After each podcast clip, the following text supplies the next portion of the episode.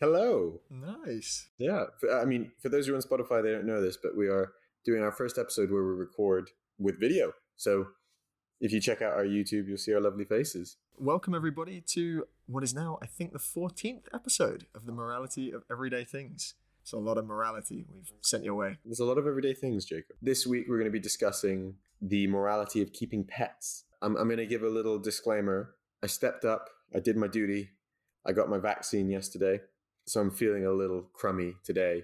I was convinced, like, oh, I'm a big tough guy. I'm gonna be fine. Like, whatever. It's not gonna, not gonna hurt me. But yeah, it really, like, I was feverish last night.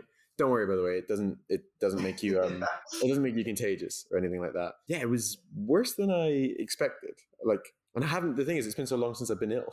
Yeah. Well, that's just your microchip sort of settling into Bill Gates.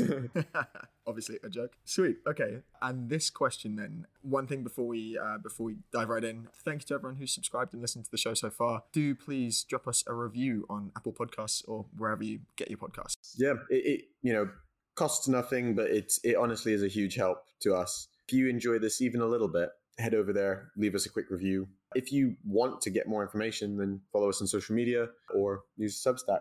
Cool. Nice. Right onto the question. This is interesting because, as you'll have noticed if you're a regular listening to the show, Ant and I tend to find that we largely agree on the issues that we discuss. Largely. This week, I think we found one that, to begin with, we took pretty different stances on. So I remember when Ant posed this question to me one day at lunch, and I was like, nah, that's a stupid question, man. Yeah, it's it is interesting how when people think about this, you know, we're so accustomed to having pets that for you know a lot of the time we just kind of think it, it's stupid to even consider. Is it wrong to own a dog? Of course not. Well, that's that's your first thought, but then you think about it a bit more deeply. Exactly. And actually, to, to dive right in, I mean, this question sits in the middle of a bigger question of whether animals have rights in general or should have those rights. Humans and animals have coexisted for millennia, not always peacefully. Human race is responsible for killing off a lot of the most interesting animals that ever existed. Hey man, animals had it coming. They killed some humans too. I'm watching. I'm watching you. Funny because when I when I zoom into the camera here, yeah, it's not quite. It's a, eh. anyway. I think the interesting thing is, like you said, um, it's discussing the rights that animals and humans have. The distinctions, or, or whether there are distinctions, this kind of links a lot to the vegetarian vegan argument we're discussing. Where do you kind of think of of the rights of living beings as a scale where humans or animals are on different parts of the scale? Do you think of it as distinct categories, etc.? And how do you use that distinction to justify the ownership of pets without justifying some sort of weird relationships between people? Because in effect, it can become quite hard to simultaneously hold at least the most staunch vegan vegetarian perspectives being that you know animals have equal rights to humans but then also believe in you know ironically a lot of those sorts of people are very fond of pets but it's hard to hold that view whilst you know simultaneously saying they have equal rights to humans and then also saying that you shouldn't be able to do the same things to humans which looks a lot like having slaves Slavery is a strong accusation, but we will come back to that. Yeah. Um, last thing just- jake is a slave driver And the last thing I was just going to say was in the history of humans and animals coexisting, animals have been used for labor, for sport, for things like lab testing. There's there's a lot of different issues to get into, uh, but we're going to set those aside. And for this episode, we are just going to focus on the issue of keeping animals as pets. I guess sometimes the line might get blurred. Like a farmer might describe a certain animal as a pet. You know, they're not going to call their horse a pet, but they may well call their dog a pet, but the dog actually does some useful stuff. Or there's guide dogs for the blind, right, where they sort of sit in this middle ground of like pets and helpers. I don't even know if that's in the middle ground. They're just not pets. They're they're a utility. Mm, But I imagine people still have like that same sort of Yeah. affectionate relationship Fair. that you tend to characterize pet ownership as having. True. I guess one other one oh it was here a second ago. Sorry, guys. Vaccine mind right now. The microchip. Speaking to me. The other one that I was going to say was a lot of people have pet dogs for safety, right? Like guard Um, dogs. yeah, like well, the thing is, you there's a difference between having a guard dog and having a pet dog and being conscious of part of the reason you have that pet is because it might confer some safety. You know, so like someone who's at home alone a lot might like to have a dog because it makes them feel safe, and knowing that the dog would, say, for example, alarm them if someone's coming to the house is Mhm. a legitimate use. But it's still a pet, right? They're not a guard dog. Like you wouldn't replace the dog with a security alarm. Yeah, but it's more useful than a hamster. Speak for yourself, mate. My brother, my brother had an excellent hamster.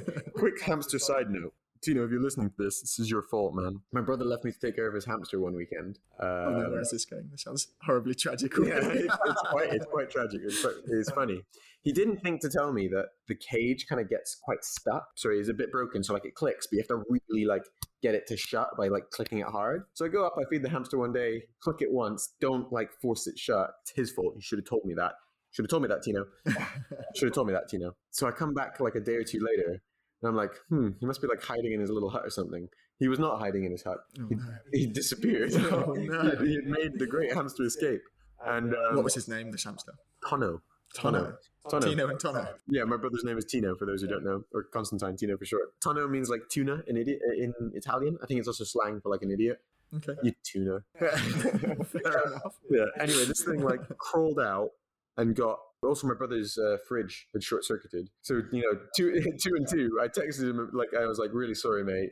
It was like little hamster emoji, lightning emoji, skull emoji. what a way to Um, break the news. Yeah, I know, I know. Actually, you know what? He was hiding in some recess somewhere. I was convinced he was dead. But my brother was like, if he's alive, there's one way to get him to come out. So he just grabbed a little pack of, of seeds and like shook it by where we thought, like the little recess, the little hole in the wall we thought he was hiding in. And, and suddenly there's a little like, and he sticks his little head out and he just grabs him. and like we stuck him back in the cage and he'd like, you know, he drinks water so quickly and all of his little um, whiskers were all like fried from chewing on, chewing on the wires and the. Also, sorry, guys, to clarify, this is not neglect. This is a genuine accident. Um, you know, this is it, it was a very yeah. Well, thank you, thank you for that introductory anecdote. Uh, Yeah. And now onto the question of why do people keep pets at all? Yeah. Um, so, do you want to do you want to give any kind of more specific definition to the term pet as opposed to the other types of animals? Is it just an animal that you own for entertainment purposes? I don't know if I'd even go as far as entertainment. In answering the question, why do people keep pets? I think we get that definition right. So, uh, from research that they conducted, they, the internet, I'd sourced somewhere, but primarily uh, they sur- like whoever they are. They, they there was a survey done of a lot of American households and UK households. They did a survey of them. yeah, can I be any less specific? So most people, in answer to the question, "Why do you keep pets?" answer for companionship or for happiness. Or there's there is a small subset of people who, as uh, we discussed in the case of guide dogs and such, you have some kind of or, or guard dogs. There's there's help and, and utility conferred, but primarily it's companionship and, and, and happiness. And I think um, some fun stats for you listeners.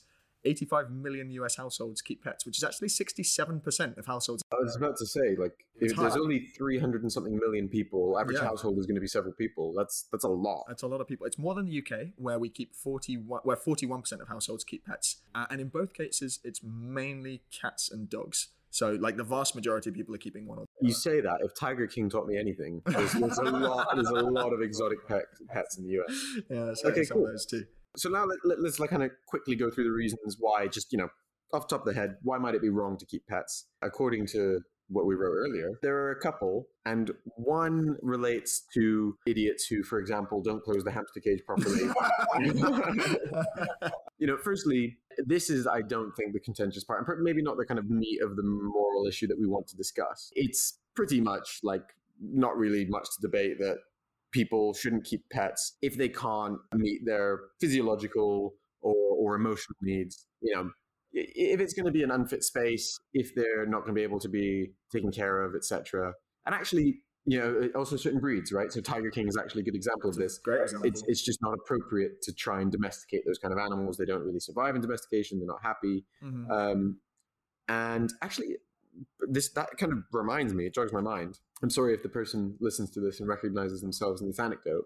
Part of the reason I asked this question is because I met a friend of a friend who owned a large golden retriever, and they lived in a flat in central London. And like I saw it, and I was like, "This dog is super cute. Oh, that's great." And I, but I was also immediately like, "That's pretty like crappy for that dog." Generally, they're the kind of breed that would need a lot of space to run around, right? Yeah, yeah, like, and, and it might be very gratifying for you. Maybe that's a dog you really wanted, but it, it- sorry to that person, but it, it did strike me as, oh, maybe that's not meeting the animal's needs. Maybe it's a little selfish, prioritizing your enjoyment uh, over over that.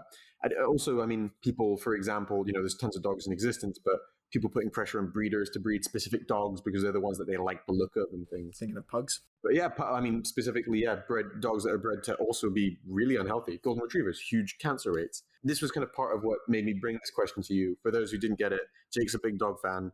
Uh, you know, what? I was a big dog fan like two years ago. I've seen a few people get dogs recently, and dogs are like shitty kids. Dogs like it's a harsh. Dogs are like all of the bads of having children, and then they never grow up. Like instead of like reaching teenagehood and then becoming an adult, they reach teenagehood and die. Oh, but I think some people might even argue that dependency, for want of a much nicer word, is actually part of the appeal of pets. You get to care for Well, them. that sounds like people who have psychological needs that they're trying to fill yeah. selfishly, as we'll discuss. But you raise a really interesting point, and I, I took this question to my parents um, a week ago when after we discussed it, and I said, you know, what do you think? And their initial response was, it's wrong in the case of people who aren't able to meet an animal's needs. So COVID, I think, gave rise to a lot of people um, getting pets in people who probably wouldn't have done otherwise, but they were like, I'm going to be stuck in, in at home a lot. I need, I, you know, the companionship would be great. But if you're living in a city, like in the case of your your friend or friend of a friend, or in the case of different particular types of animals, I think I think it's actually it's very clear cut to say if you're not in a position to meet an animal's biological or psychological or physiological needs, whatever, then yeah, it probably is Uh, wrong to keep an animal in in those circumstances. difficulty is different people will argue that those are different, right?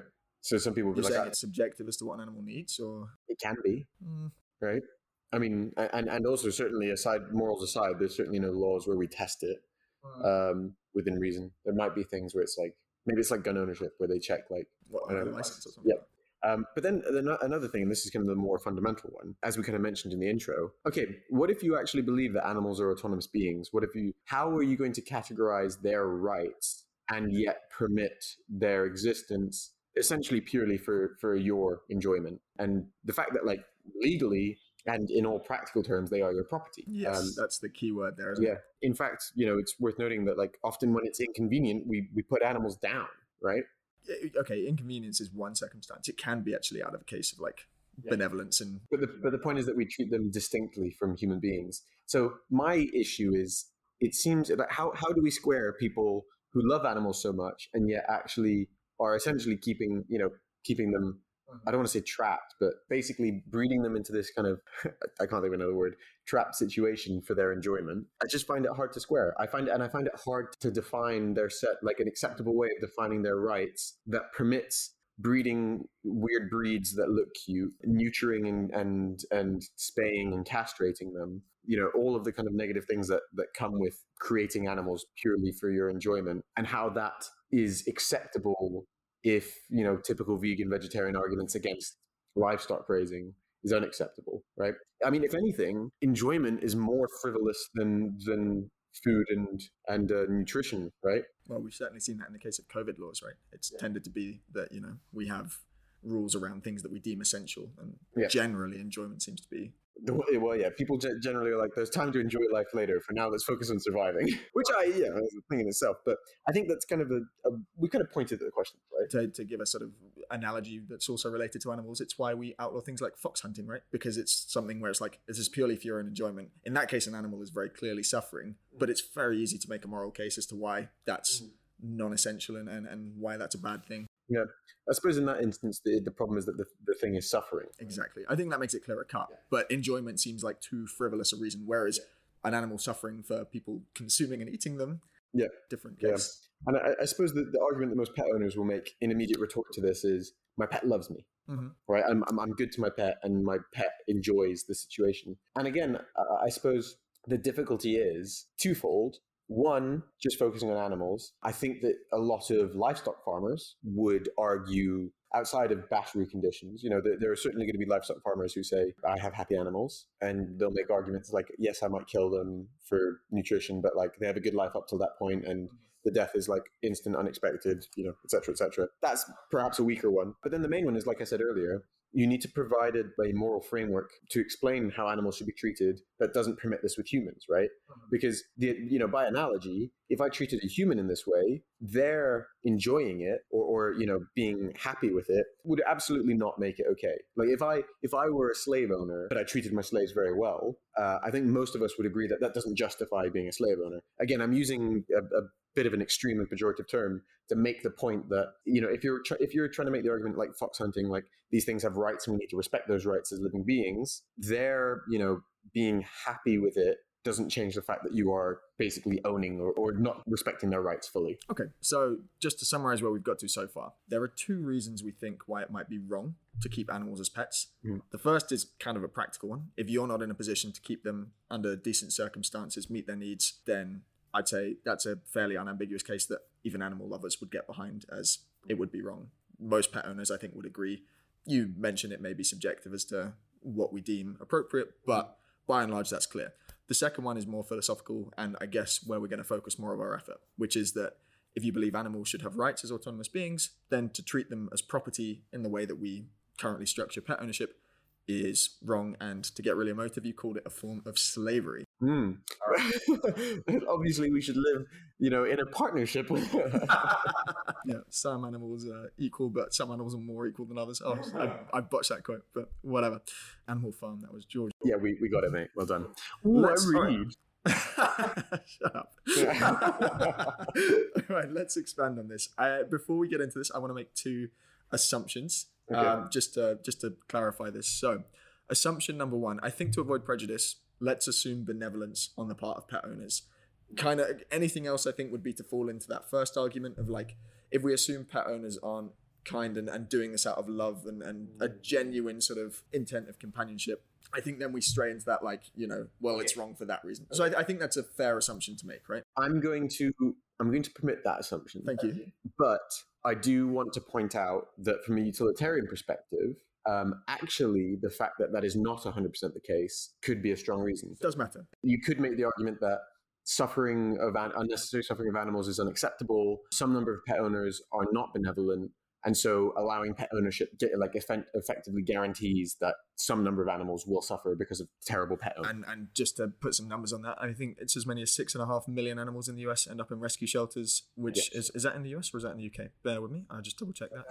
That's like one tenth of the UK's population. It's- that must be the US. It is in the US, and that the reason I kind of wanted to, to assume away that is I think again animals ending up in rescue shelters because they've been badly treated. Again, I think even animal lovers would get behind as wrong. So Yeah. we're I, I'm kind of more I get what you mean. I, I wanted to make that little practical point that fair, you could yeah. you could make the utilitarian argument that even if you treat pets well, you should accept that it shouldn't be allowed to stop other people to guarantee that they can't do it. Sure. But it, in order to address the moral issue that I think we're more interested in, I will permit this. Yeah, we want to focus on the case of a loving family where people feel the pet is basically part of the family, which is something, yeah, I can identify with, and possibly Tino and Tono, I how strong that bond was, but Oh man, that was.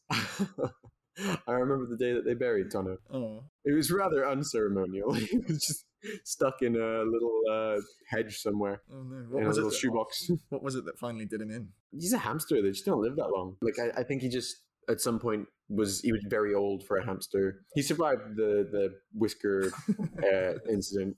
Lived lived quite a lot longer than that. But you know, at some point he just, just didn't wake up one morning. Oh. And Tino sat on him.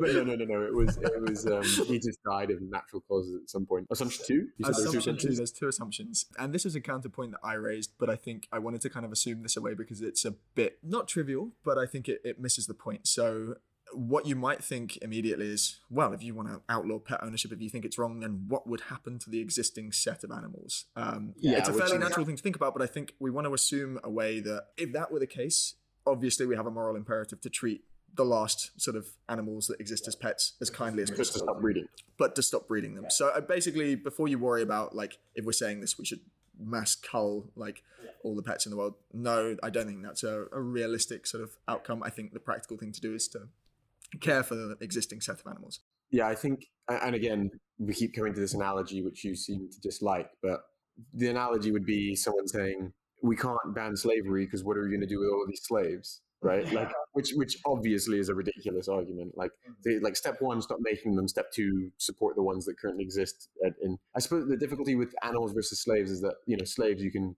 you should support and nurture into free people, like as in giving them support to access property and things like that, which actually the US did a terrible job of, and is part of the reason there's still big systemic inequality. But you know, in the case of animals, like a lot of these animals are now literally Bred for bred, bred to Yeah, bred to the point where they like there is no freeing them, right? Mm, which is a challenge. And so if that were the case, then there kind of becomes a policy question around whether you should continue to breed them or just kind of kindly Yeah, yeah, yeah. phase that out. So mm-hmm. yeah, just again, like if if we if you were to fall down on the side of okay, we shouldn't keep animals as pets, that's not to say that existing pets should be turned out or or, or, or What was ridiculous. what was that thing where like uh, I don't want to spread misinformation, but wasn't there like some stat around like animal charities who put down a ridiculous number of animals because they can't home them? I, yeah, I don't have a number for that, but Yeah. I imagine it happens. I, d- I don't know that it, it- I'm just mentioning it because it popped to mind. That, like it's not super relevant. So let's uh, let's dive right into the question, and I, I guess the obvious place to start is what rights do animals have, and what rights should they have? Mhm. I suppose the first answer is fairly easy. I, suppose there's there's a couple things to consider, right? Like first of all, the rights that animals specifically should have as living beings, but then maybe we can also explain a little bit about about freedom, assuming that freedom is something that a, a living being should have, and we can talk about we can just touch on some of the forms of freedom that things should have, right? Let's do it. So I- I think we'll, we'll start the other way around, actually, talk about those forms of freedom. I think the most famous philosopher in this regard is probably Isaiah Berlin. Mhm. And he talks about positive and negative freedoms, right? Positive and negative freedoms, yeah.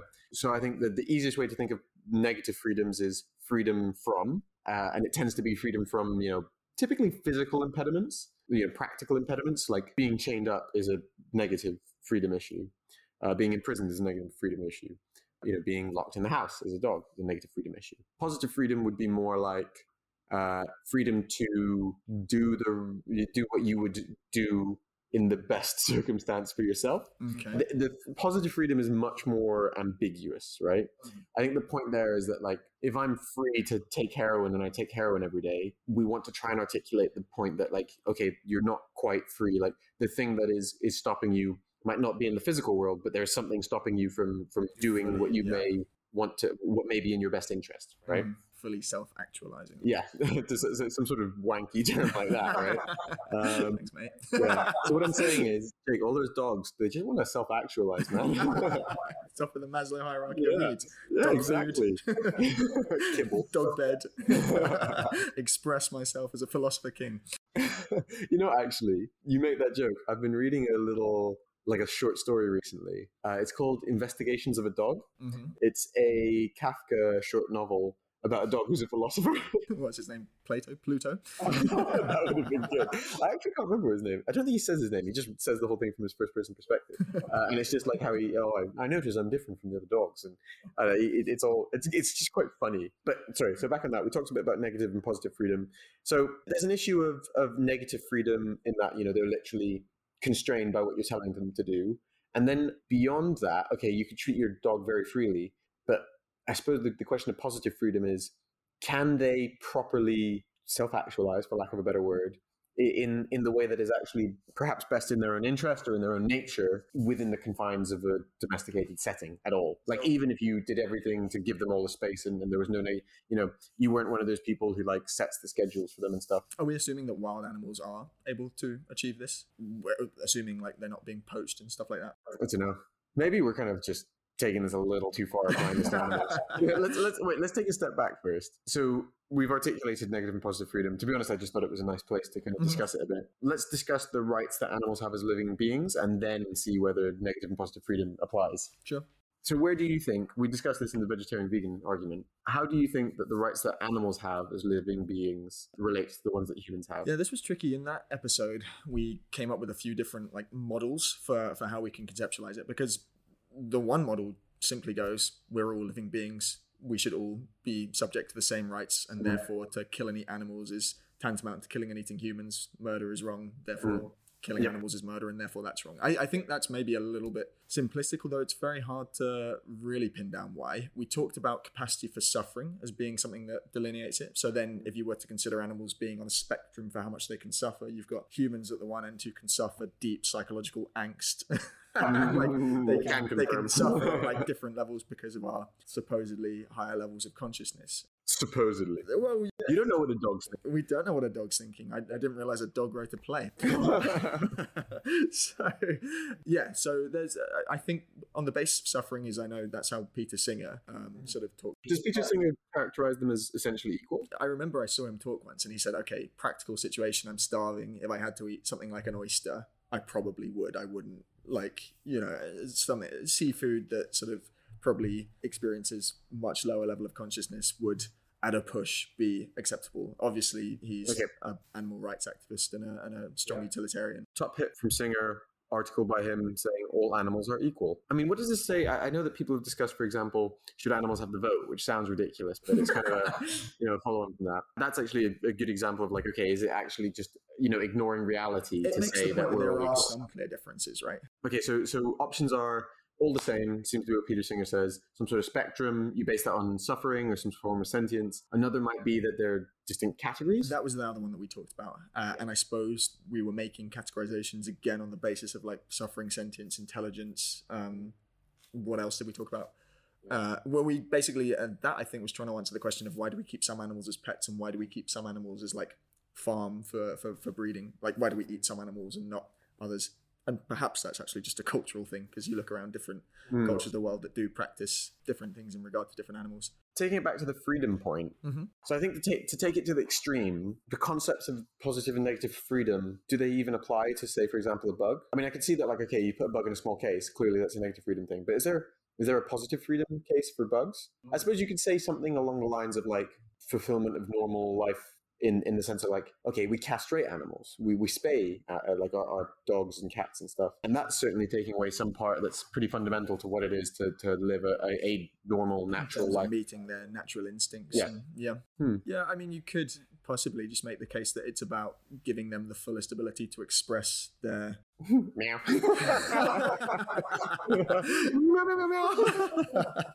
I was thinking of the case of um, uh, conservation in Africa and, and elephants in particular. Like they roam over vast areas, and over the course of time, we've had to introduce like boundaries, so uh, you know, so that they don't get into trouble, wander into poaching zones or, or like Roads. roads, towns, cities, and people talk about, you know, does that actually take away an elephant's fundamental freedom to roam? What it is to be an elephant. Yeah, what it is to be an elephant exactly in, in terms of walking Hmm. vast distances in their in their herds. So maybe it is relevant to how we distinguish the animals.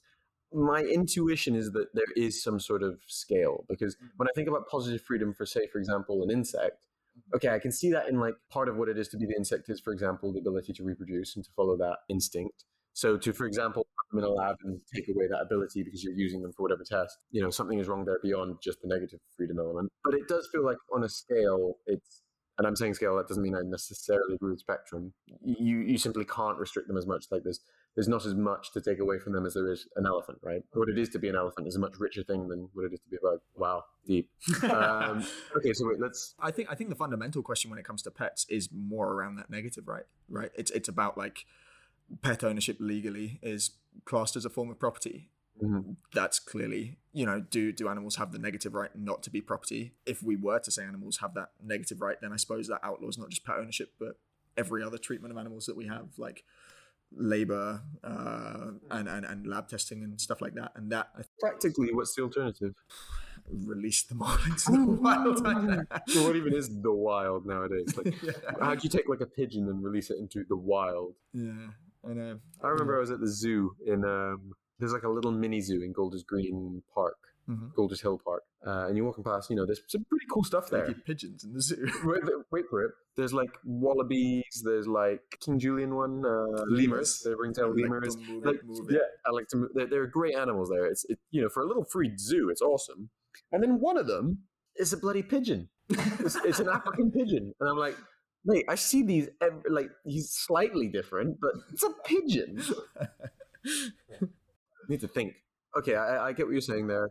Are we leaning towards categories or spectrum? Because I, I feel like you know I feel like it's too extreme to say like all living things have equal rights. That's patently mm. ridiculous, right? It's a really tough one. I actually don't know. I'm, I can't remember where we came to in the vegan argument. I feel Yeah. like we talked about categories more enthusiastically then. Yeah, I think categories is is the only way you can consistently be quite so against um, retention of animals for livestock purposes, but still own pets. hmm That being consistent doesn't mean it's right. I actually think that the lines we draw between pets and livestock can be so arbitrary and weird sometimes. Well, we talked about pigs, didn't we? That's Yeah, a yeah. particular case of a very intelligent animal that, Yeah. unfortunately, because it meets a number of things that Tastes good. exactly meets a nu- ticks a number of farming boxes and Isn't cute enough. Yeah, no, I, I, I feel you. I, I would say I would say I lean towards spectrum, but I feel this okay, I'm articulating it now, I'm getting it. I would articulate it as spectrum, but I feel like a lot of people naturally view it as a category. Mhm. where they where they separate pets and and livestock. My spectrum argument is part of the reason why I feel uncomfortable. I don't understand why we're happy to argue that we should be respecting these animals and not, you know, trapping them, etc., etc., for our own benefit. But then because the benefit is your enjoyment and the pet isn't necessarily actively suffering, that that suddenly like collapses that argument. So that's that's my overarching feeling. That's why I'm kind of like, hmm, I don't get why we have pets. It seems a bit unfair on the animals. okay now earlier you made a pretty strong charge You're a slave owner.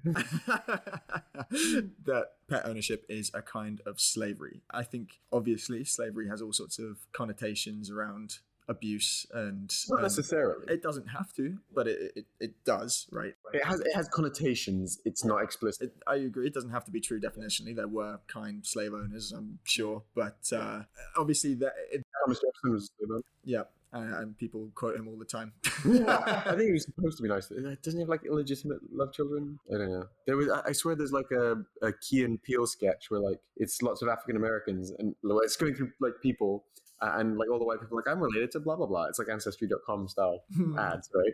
And then every African American person is like I'm related to Je- Thomas Jefferson. That's pretty cool. I haven't seen that one. uh, it's quite funny. Um, so yeah, that doesn't have to be true definitionally, but it does quite emphatically make it, it, it drives home that point of like, is this wrong? And it, it sort of The benefit to the owner is the primary purpose, yes, and when it's not beneficial to be benevolent, it may they may no longer be. Which, to be fair, can can happen with uh, pets. When a pet is annoying uh, or starts humping your leg, you, you cut its balls off. yeah, yeah, or humping other people's pets. But I'm benevolent to it all the, all the rest of the time, so it's kind. I remember that was um, it was one of the most challenging things with uh, with owning dogs. I remember when we did get our male dogs castrated, and I was, to be fair, I was I was a teenage boy at the time, so I protested against this. I was like, "This is horribly wrong. I can't imagine anything worse." Yeah. and uh, I remember the dog coming home from the vet, and he looked at me with such betrayal in his eyes. Where are my balls, Jacob? I sat with him, and I was like, "I'm so sorry." oh man, man, he looked at you. He's like, I had a chance of getting laid, Jake. it's like you had both of our best chances. Yeah, I think that's that's such a funny one as well. Like we'll come to putting animals down, but like one thing is we're so comfortable with we we, we lean so much on norms rather than mm. thought, right? We do stuff like that. That that sounds terrible. When people are like, I'm really kind to my pets. Like, is it that kind to remove their ability to reproduce and cut their balls off? well, it, the reason it happens is like it's like, I know why it happens. it's kind of uh, in some ways conforming to societal norms and needs. It's for their it's for their own benefit in the sense that oh no no no, no. Jake, I'm going to cut your balls off, and it's I'm going to tell you it's for your own benefit. Hear me out. There's too many, Jake. Climate change. I'm going to cut your balls off. Hear me out. It's because the hormones etc drive animals to behave in a way that potentially get them into the kind of trouble that means So, they get so what you're saying is, what you're saying No, is, when like a dog behaves, right? This is but what you're saying is, when a dog behaves like a dog naturally should, and it doesn't benefit my enjoyment as an owner, I can It's be not about- incredibly cruel to them to No, no, fix no. that. It's not about your enjoyment. It's about it's about the dog's own behavior and prospects, right? If, if as a pet, not as a wild animal. yeah, sure. Um, but it makes them aggressive. Yeah, which is negative by what measure? Well, the point the point is It's not negative for the dog. the point is if you cut their balls off and make them less aggressive, then they're less likely to get themselves into the kind of trouble where you'd have to put them down. Because You can make the same argument about slaves, I'm, I'm sure there were slaves that were castrated. I, and I'm saying it's a terrible thing. I'm not saying it's a good thing, but I'm saying Being aggressive is a natural part of being a dog yeah. in some instances. And in the case of like um, female dogs and female animals, you do it because actually it's like apparently it's medically beneficial. Like if you if you spay them, they're less likely to get all sorts of other cancers and diseases unless you're planning to breed from them. So Well, I think the primary purpose that we do it, aside from behavioral stuff, is just to stop them breeding. yeah, it un- is. It is unless you're planning to breed them. All right, but okay. Since you're talking about slavery, what is the legal definition of slavery? I looked this up. Ownership of a person. A slave is a person owned by someone, and slavery is the state of being under the control of someone where a person is forced to work for another. So, work is actually a key word in there. A slave is considered as a property of another as the one controlling them purchases them or owns them from their birth. In slavery, the slave does not have a right to leave the owner or not work for them. Slavery is a form of forced labor. They do not receive any remuneration for the work that they do.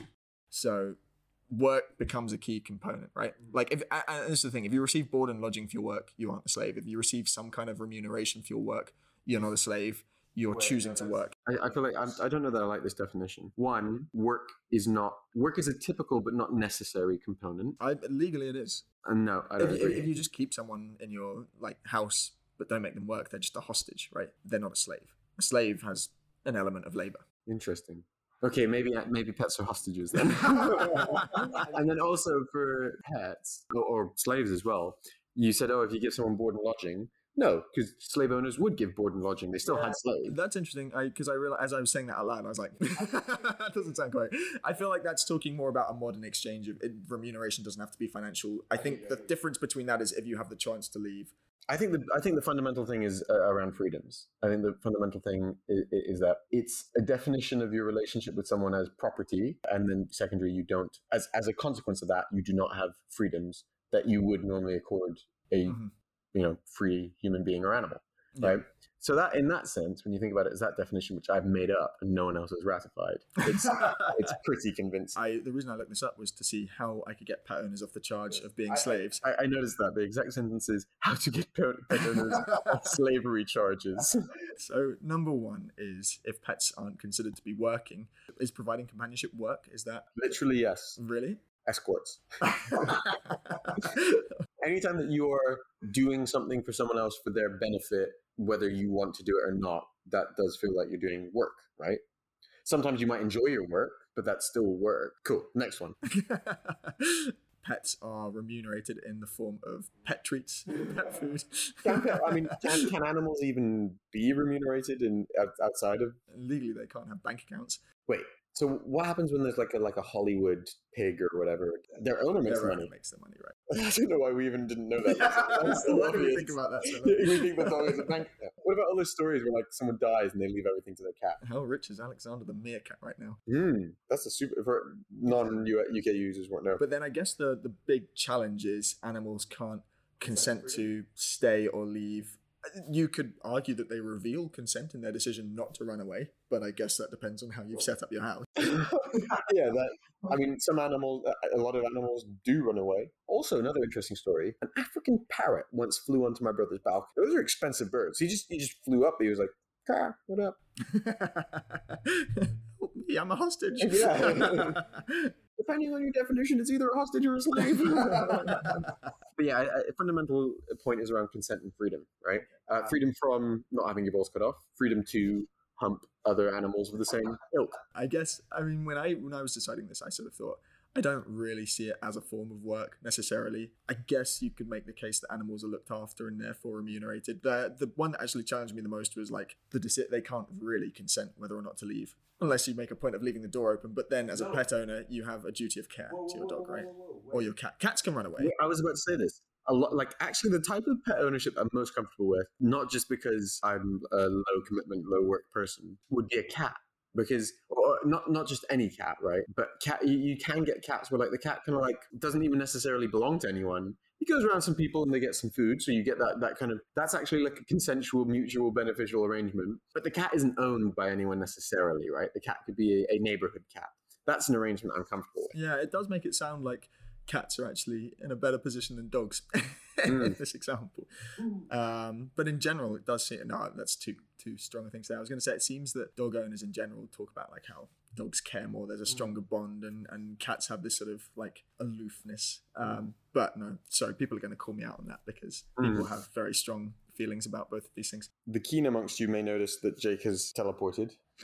So slightly different. If you're watching the video, uh, ran out of battery. Sorry, I had to plug in my laptop, so Um, so Jake, the next thing you're going to tell us about? we were just talking about how, how important it is to uh, for animals to consent whether or not to stay, right? And then this raises a slightly relevant but tangential question of conditioning and breeding and have animals been conditioned over years of breeding to sort of feel certain ways about this like we talk about having domesticated animals right and actually more particularly we had a debate the other day about there's a there's a dog that comes in called Ted. He's bloody cute. He's bloody cute. And we were asking how well he'd survive in the wild. Would he survive better than we would? I thought he would. Well, I thought he would in Ted's own. It was like, absolutely not. This guy. to be fair, apparently he's a bougie dog. He eats like expensive meat. Another day is here, and you're ready for it. What to wear? Check. Breakfast, lunch, and dinner? Check. Planning for what's next and how to save for it? That's where Bank of America can help. For your financial to-dos, Bank of America has experts ready to help get you closer to your goals. Get started at one of our local financial centers or 24-7 in our mobile banking app. Find a location near you at bankofamerica.com slash talk to us. What would you like the power to do? Mobile banking requires downloading the app and is only available for select devices. Message and data rates may apply. Bank of America and a member FDIC. When you need mealtime inspiration, it's worth shopping Kroger, where you'll find over 30,000 mouthwatering choices that excite your inner foodie. And no matter what tasty choice you make, you'll enjoy our everyday low prices, plus extra ways to save, like digital coupons worth over $600 each week. You can also save up to $1 off per gallon at the pump with fuel points. More savings and more inspiring flavors make shopping Kroger worth it every time. Kroger, fresh for everyone. Fuel restrictions apply. That might be him. no, it's not him. It's not him. But yeah, I still think this is unfair because again, flip this around, talk about humans, right? If you'd have taken a bunch of people who'd been on a plantation and told them free now, but get out, and not given them any support, and they were homeless, yeah, like a bunch of people would have really struggled, potentially died, uh, depending on the circumstances. But we're not talking about the specific like let's liberate them and see how they do. We're talking more about like animals have been conditioned. Does that mean that they can even make sort of free choices, right? Like it's it's not even so much about the transition; it's about the fact they've been conditioned to love humans and. Got you. So it's not that it's not that Ted has. Oh. I get you. So it's not that Ted himself has you know spent too many years. Blah blah blah. Is that Ted the animal? You know whatever breed or mix of breeds he is. Like even if you raised him in the wild, wouldn't be fit for it because we domesticated him. I guess again, like the fact that we've grotesquely domesticated them so that they're kind of distorted doesn't feel like a good justification, right? Like, yeah, maybe that's true. So what? I yeah, it doesn't necessarily have to be a justification, does it? it? But it's it's a point of practical relevance. I have some fun facts about the history of animal domestication. Oh, go ahead. I mean, it's something that's been happening for at least ten thousand years. Obviously, it originated as a practice of you know we tame animals for meat, milk, uh, their hides, their skins, etc., etc. They reckon goats were probably the first animals to be domesticated, followed closely by sheep. By ancient Greeks or what? I'm not sure. Yeah, they talk about this happening in ancient Mesopotamia. Yeah, Mesopotamia is actually between the Tigris and the other river. It's, you know, around where Iraq, Iran is. Around the sort of cradle of civilization area. Babylon. Why haven't people domesticated every kind of animal? Interesting question. Uh, after all, a horse and a zebra are pretty similar, but you don't see many people riding around on zebras. Um, and there's a biologist called Jared Diamond, evolutionary biologist, He's talked about six criteria that animals need to meet in order to, to be domesticated. They need to have flexible diets, reasonably fast growth rates, the ability to breed in captivity, a pleasant disposition, a temperament that makes it unlikely to panic, which sounds a little bit similar to four, uh, and a modifiable social hierarchy. So that's why animals like dogs are quite good because they're pack animals. So you bring them into your house and you're like, you're bottom of the pack, Mr. Dog. The dog's like, no, I'm not. I'm in charge of everything. Basically, they have a kind of sense of social hierarchy, and that makes them easy to Oh, wait, his, his term is modifiable social hierarchy. Yeah, yeah. So, but you compare existent, that, modifiable. Well, but you compare that to like a tiger or a lion, uh, maybe not a lion, but tigers and leopards, which are like you know they're they're right. fairly solitary creatures. They don't. Okay, have... okay. So, so having no social hierarchy is definitely not having a modifiable one. Yeah. And some animals might have very strict social hierarchies, which might make them not suitable. But some animals, like mm-hmm. yeah, like are, are can kind of fit living with humans into the hierarchy. Fair enough. He says, with these characteristics in mind, it makes sense that a relatively good natured pig is domesticated while a violent warthog is not. But just to segue into pet keeping, people haven't actually kept pets in the way that we know it for that long. As in purely entertainment. As in, in form we talked about with like companionship, right? Like people reckon it's actually a Victorian invention. It's probably only been happening for the last hundred years or so. And even in Victorian times, it was the preserve of the wealthy. Like that's that's funny to think about, right? Like for the majority of human history, we didn't have enough excess resources mm. to consider wasting them on animals who were, were, were like literally lapdogs often. Mm-hmm. Like you know, with the, with the exception of like Chinese emperors and stuff, like it didn't make sense to waste resources on an animal that wasn't going to be of use. Yeah, well, I always think it's interesting to look back on stuff like that because I think, particularly with pet ownership uh, uh, uh, and other things we talked about before, we're so used to the way things are now, but we don't realize in context that actually it's not been that way for very long. It's, it's a relatively new phenomenon. You know, in present day societies, dogs have a number of functional roles, and, and they talk about like dogs being actually status symbols, they're ornamental, Ornaments. helpers. Companionship is, I think, still the one that we we sort of mainly talk about. Interesting. It's it's a relatively novel phenomenon, which I think is is Yeah. is a relevant thing to to bear in mind. Something for you. Uh, it might be Jared Diamond, even. Uh, his name's familiar. Or it might be the guy from Homo sapiens. That's Yuval Noah Harari. Jared Diamond was the guns, germs, and steel guy. Yeah, yeah, yeah. Uh, he wrote a couple other, like I want to say, like civil. He wrote some book that was very famous. It was Collapse was the famous one that I heard about. But I mean, he has several famous ones. He's a great, great author. I think it was Homo sapiens though, where he talks about why we brought diseases to America, but America didn't have diseases to infect us with. And part of what they mentioned was the exception of horses with uh, Native American tribes, although even then it wasn't as intensively as we did, domesticate or breed them. The main thing was that there weren't many domesticatable a- animals in, for example, South America. And living in close proximity with animals is an excellent way to transmit and spread diseases, right? Yeah, COVID can confirm bloody bats and pangolins in China. Exactly. But um, but yeah, that that's one of the things that they suppose like they didn't have as many random mutations in viruses and stuff because they didn't live in close proximity with domesticated animals. Mostly because they didn't have as many. I mean, the closest they had is a llama. Llamas fail in point four, pleasant disposition. really? Yeah, well, they're very yeah. Are you thinking of the llamas with hats where the llama Mm. kills other people? Llamas with that? No, I think they're just very they're very spitty. In the case of llamas with hats, the YouTube video they're very uh, stabby. um, and, and I, I think they don't. I don't know that llamas have a strong sense of social hierarchy. So moving on, uh, you've talked before about animals and, and, and pet owners having a sort of slave-like relationship or, or hostage. Well, they're literally property. What if symbiosis was a better characterization? What if it's a case of mutual, mutually benefiting each other in, in the sense of like he's shaking his head at me already. Um, in, the, in, in the sense that you know humans get companionship, animals get someone who cares for them and provides for their basic needs. Oh, what about what if people have a symbiotic relationship where you live on my farm and do all the work, I provide you with housing and food, Yeah. you're my property. I, again, that kind of comes back to that decision whether or not you can leave. But that's where actually, I mean, cats again provide an interesting counterpoint. I know this is actually, I was going to say it's fiction. It's not fiction. It's a, it's a biographical work. A street cat named Bob. Mm. I l- that's that that name always makes me laugh. Yeah, awesome name. Um, and and that's a relationship that evolved because it was a literally a stray cat that. Uh, and, and the guy who wrote it um, was uh, he was a recovering drug addict at the time, and actually having a cat in his life to, to care for gave him a greater sense of well-being and, and empowered him to make the changes that he needed to make in his life. But there were times in the film where you know Bob the the cat runs off and he, he misses him, but they sort of they do coexist a little bit more, you know, Fluidly. independently, fluidly. It, it's I see that. I see that. But then he's yeah, but that's the point. Then he's not a pet. A pet is a pet is almost by definition that kind of ownership structure, which I think is just not symbiotic. Like the fact that you both benefit doesn't make it a symbiotic relationship, right? what because you can have that in the sense of like A slave owner being kind to slave, right? Sorry, the fact that like some amount of benefit exists on both sides doesn't make it symbiotic. It's that like what is the definition? It's certain animals choose to closely coexist. I think it's just coexistence for mutual gain, right? You see symbiosis in the animal kingdom all the time. In the case of like, I'm thinking of for some reason whales, and then those tiny little fish that clean them, and the whales like. Sort of, in those cases, in those, in those cases, they choose to be together because because they both benefit sufficiently. The fact that some benefit exists doesn't mean that both animals are are choosing to be there because of the benefit. So what I'm saying is, if you if you have a relationship with two things, the fact that I confer some small benefit on you doesn't then turn it into symbiosis, right?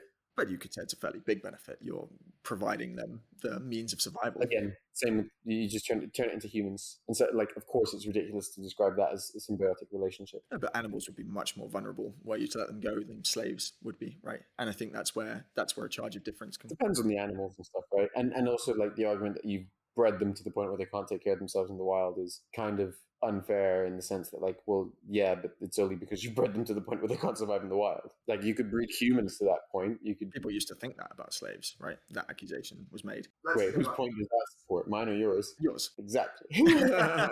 Let's move on from slaves. Mm. Let's try a different question. Why is pet ownership different to having children? You think about Do I really need to explain that? You think about having kids um, in a in a state where they're vulnerable and you care for them and nurture Mm. them. They don't have total autonomy. They definitely don't have freedom to run away from home. Yeah. Why is it different? I suppose a lot of people would argue that like children are kind of pseudo property, but they're definitely not property, right? So for one, you can't put down a child at your leisure. Um, you can't. I think at your leisure is a bit harsh. Yeah, well, I mean, you know what I mean. Like, you could choose to put an animal down. You don't need a very good reason to do so, right? Like, literally, I've seen cases of people are moving far across the world, and it just wasn't practical to move the animal with them, so they put it down. You can't do that with a child. So, so sometimes children might kind of look like property or behave practically like property, but clearly they're not property, and that's like the biggest distinction, I think. Uh, also, children become rational adults at some point, right? You're nurturing them through child child stage, but they're not going to permanently be in that state. Okay, but what about the case of a kid that might have a severe life impacting impairment? You know, something which means they're never going to be fully functioning autonomous adults because they're going to need nurturing and support possibly forever. Mm-hmm. Okay, so I think there's one of there's one of two circumstances here, right? So one, you are having a child and this happens and you know you didn't like select that it, it randomly happened and then you're kind of dealing with an unfortunate situation. Whereas you're saying you would select a pet right? Yeah whereas you select a pet.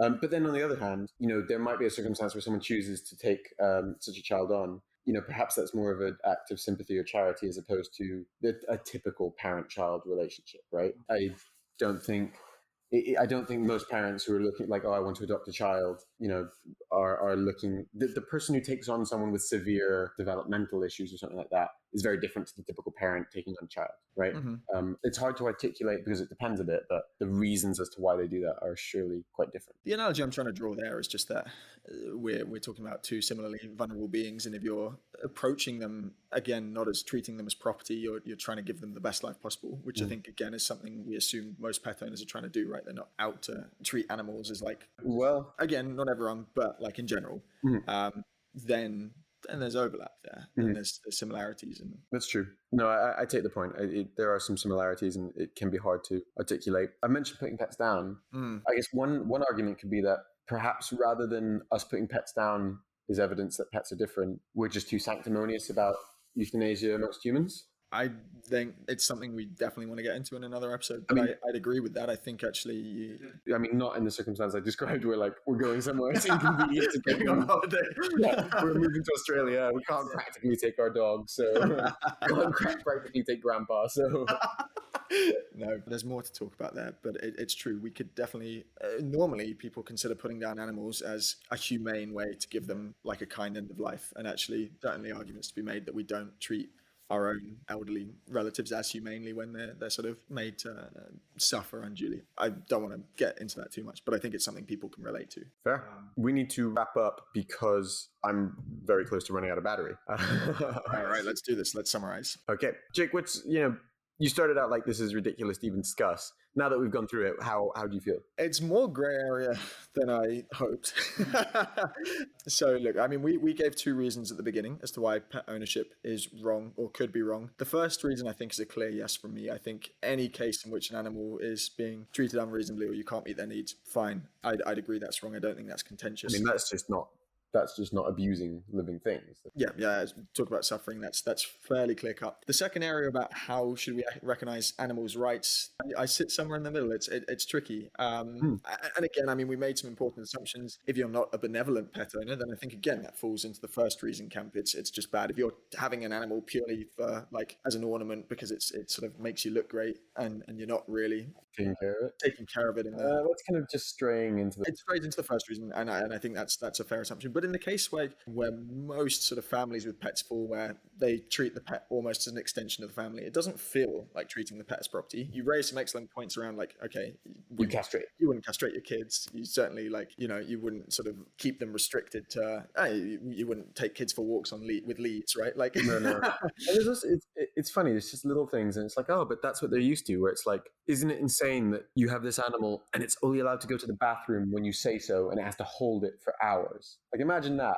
That I, I, don't know. I, I, I know it's a weird and unpopular opinion, but I just I think it's weird that we uh, like, particularly a lot of people who are you know, very kind of like, oh, how can we take advantage of animals for meat and and and byproducts? Particularly that a lot of those people are very like, I love pets. I personally don't really get it. I think it's a bit unfair on the animals. It seems a bit strange to manufacture life purely for your enjoyment and then to treat the living thing like, I think castration is the perfect example of where like you know, it, it's clear cut that when push comes to shove, this being exists for your for your convenience and pleasure and enjoyment, and when it's not convenient, snip. the only thing I'd say in counterpoint is I think just to talk about it being for your enjoyment maybe trivializes the extent of the benefit that Hmm.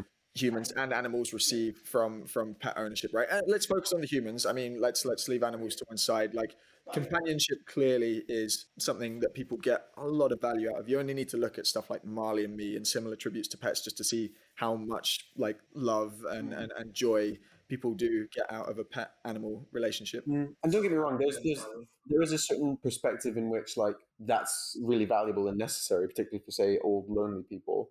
But that's the animal strays back into being like a, a, a utility or work animal as opposed to a physical embodiment of my leisure and enjoyment. But then, would you say it's correct to keep guide dogs for the blind, but not to keep general pets? Is it? Are you drawing the line purely at the basis of like what you need them for? You're saying, Well, yeah, I'm, I'm I for example eat meat, so I don't. I, I think humans and animals are not like equal. I think that animals have significant rights, but you know, I do think that necessity for humans, because humans are more important, can override. And also in the case of guide dogs, you know, it's actually much easier than you know. I, like I said, I eat some meat, not huge amounts. Don't worry, guys. And very rarely, very rarely red meat. You know, I eat some meat. Like it's not really hard in that context to consistently justify. Like, yeah, I think having a guide dog is fine.